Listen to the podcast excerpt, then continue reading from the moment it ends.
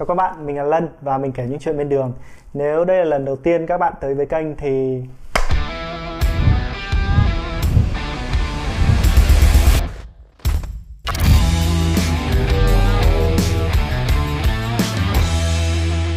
Đó là những nội dung mà mình chia sẻ trên kênh những chuyện bên đường. Các bạn hãy đăng ký và ủng hộ mình nhé.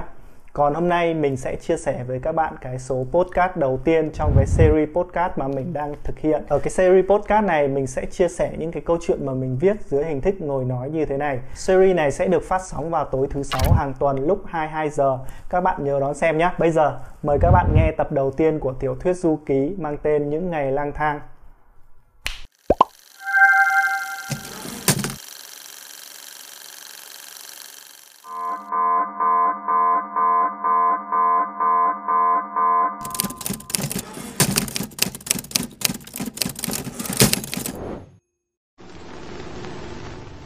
Quyết định chọn ngày 17 tháng 9 để khởi hành chuyến đi lớn của cuộc đời mình, thứ mà tôi gọi là Big Trip. 3 giờ chiều, ông anh chở tôi xuống bến xe buýt Tân Lập cách nhà tôi khoảng 5 cây số. Từ đây, tôi sẽ bắt chuyến xe buýt số 29 tới bến xe Giáp Bát và đi bộ qua bến xe nước ngầm, nơi có một chuyến xe khác đưa tôi tới một nơi rất xa. Trên đường đi, tôi cứ nghĩ miên man trong đầu rằng lúc chia tay, tôi sẽ nói mấy điều cảm động đại loại là anh nói bố mẹ đừng lo cho tôi. Tôi đi cẩn thận, Rồi sẽ về an toàn. Thế nhưng, khi đi gần tới bến xe Thì chiếc xe buýt đã lao ra khỏi bến rồi.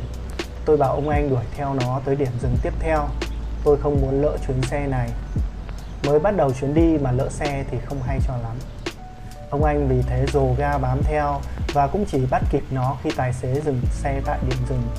Cho bạn nào chưa biết thì xe buýt ở Hà Nội chỉ dừng đón tại các điểm chứ không dừng hay bắt khách dọc đường.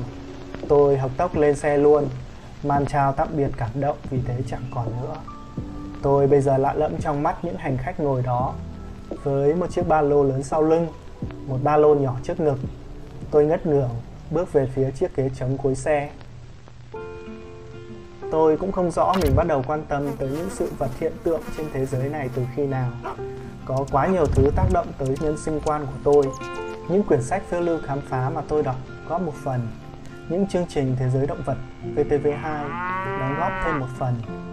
Và bản tính hiếu kỳ, thích tìm hiểu xung quanh, đóng góp phần còn lại hay chăng?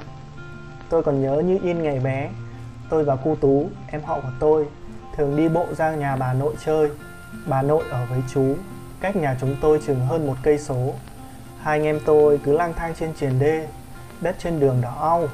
Cỏ cây bên đường còn đẫm nước do trận mưa sớm mùa hè. Thằng Tú tay cầm cái que cứ vừa đi vừa vụt hết cây hoa màu gà này tới cây hoa màu gà khác một cách thích thú. Đám màu gà có hoa màu trắng hồng, không đẹp như màu gà người ta trồng cây cảnh. Chúng mọc dại khắp triền đê, đồng ruộng hay bờ bãi. Tôi thi thoảng vẫn bứng một cây về nhà trồng trong vườn. Tôi thấy thằng em làm vậy, liền bảo nó, sao mày vụt cây thế? Chết hết cây thì làm gì có oxy mà thở? Thằng Tú bằng tuổi tôi. Vậy nên một điều vô cùng bình thường là với độ tuổi ấy Nó chẳng quan tâm tới vấn đề đó. Nó chẳng quan tâm trái đất có còn xanh khi cây chết hết hay không. Nó cũng chẳng quan tâm tới việc có bao nhiêu loài động vật đang sống hay tuyệt chủng. Nó chẳng cần biết có bao nhiêu quốc gia trên thế giới này. Nó nghịch ngợm như lứa tuổi của nó. Và với nó, khi chết một hai cây màu gà thì có làm sao? Vẫn còn đầy cây xanh cơ mà. Nó bảo tôi dở hơi có lẽ tôi giận hơi thật. Khi lớn hơn một chút, tôi thường cầm đầu tụi trong xóm lang thang khắp ruộng đồng bắt cá. Khi lại qua phía bãi sông bắn chim và bơi sông, nhà tôi nằm ngay triền đê. Chỉ cần băng qua đê một chút là sang tới bãi sông rồi. Bên đó là cả một thế giới hoang dã đối với tụi trẻ con chúng tôi. Bởi bên đó thì nhà cửa còn thưa thớt, nhiều vườn cây và những dãy tre dài nối từ xóm này qua xóm khác. Tôi thích núi lắm nhưng chỉ nhìn thấy núi vào những hôm mùa hè khi mà một trận mưa lớn ngang qua thấp thoáng dưới mây hồng là đỉnh Tản Viên và dãy Tam Đảo. Bãi sông ngày ấy là thánh địa của dân đốt lò gạch bởi bãi bồi với lượng đất dồi dào làm đầy túi những ông chủ lò. Mãi những năm sau này, khi dòng sông đổi dòng cuốn trôi cả một vùng bãi lớn thì quê tôi mới hết lò gạch. Thường thì ở những bãi này, phía trên là đất hoa cát, dùng trồng cây ngô hay khoai rất tốt. Tuy nhiên để làm được gạch thì phải dùng đất thịt loại đất nằm phía dưới Và để lấy những thớ đất tốt này, người ta dùng máy xúc xúc xuống thật sâu, rồi đắp lên thành những gò đất thật cao. Khi múc đất, chỗ đó trở thành những hồ nhỏ, sâu chừng mét rưỡi, nhưng nước rất trong.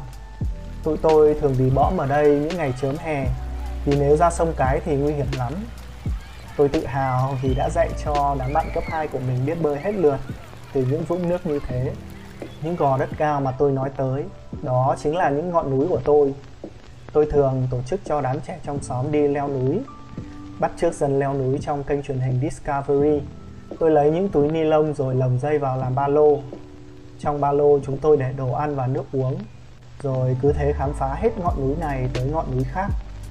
Những người thợ làm gạch thấy tụi nhỏ chúng tôi lang thang những khu vực đó thì thường đuổi đi vì lo sợ sẽ có đứa ngã xuống nước rồi chết đuối. Chúng tôi thì quá nhỏ để lo lắng những điều như vậy. Và vì thế, chúng tôi tự cho những người lớn là thú dữ và cần tránh đụng độ hết sức có thể. Tuổi thơ của tôi cứ thế trôi qua, gắn với những ngày lang thang khắp bãi sông hay đồng ruộng, cho tới khi tôi bắt đầu ý thức được việc học tập là có thật. Những năm cuối cấp 2 và những năm cấp 3, phiêu lưu khám phá không còn là thứ tôi để tâm lắm.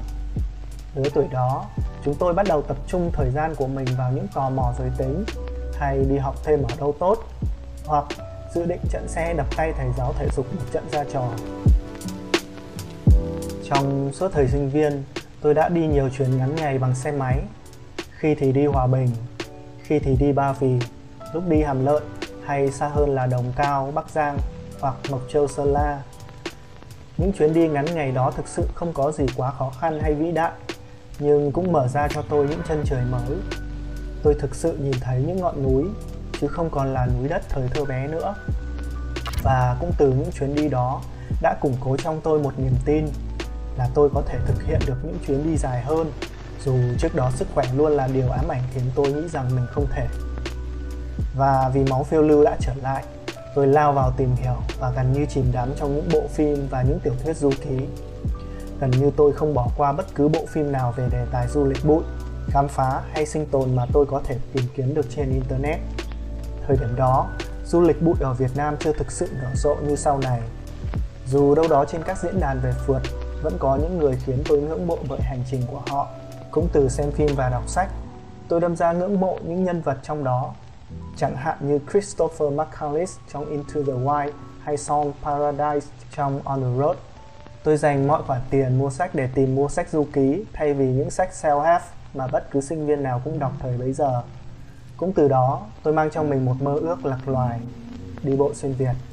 Tôi sẽ đi mà không hẹn ngày về, sẽ làm chỗ này chỗ kia để có kinh phí, sẽ khám phá đất nước này như cái cách mà Christopher đã khám phá nước Mỹ vậy.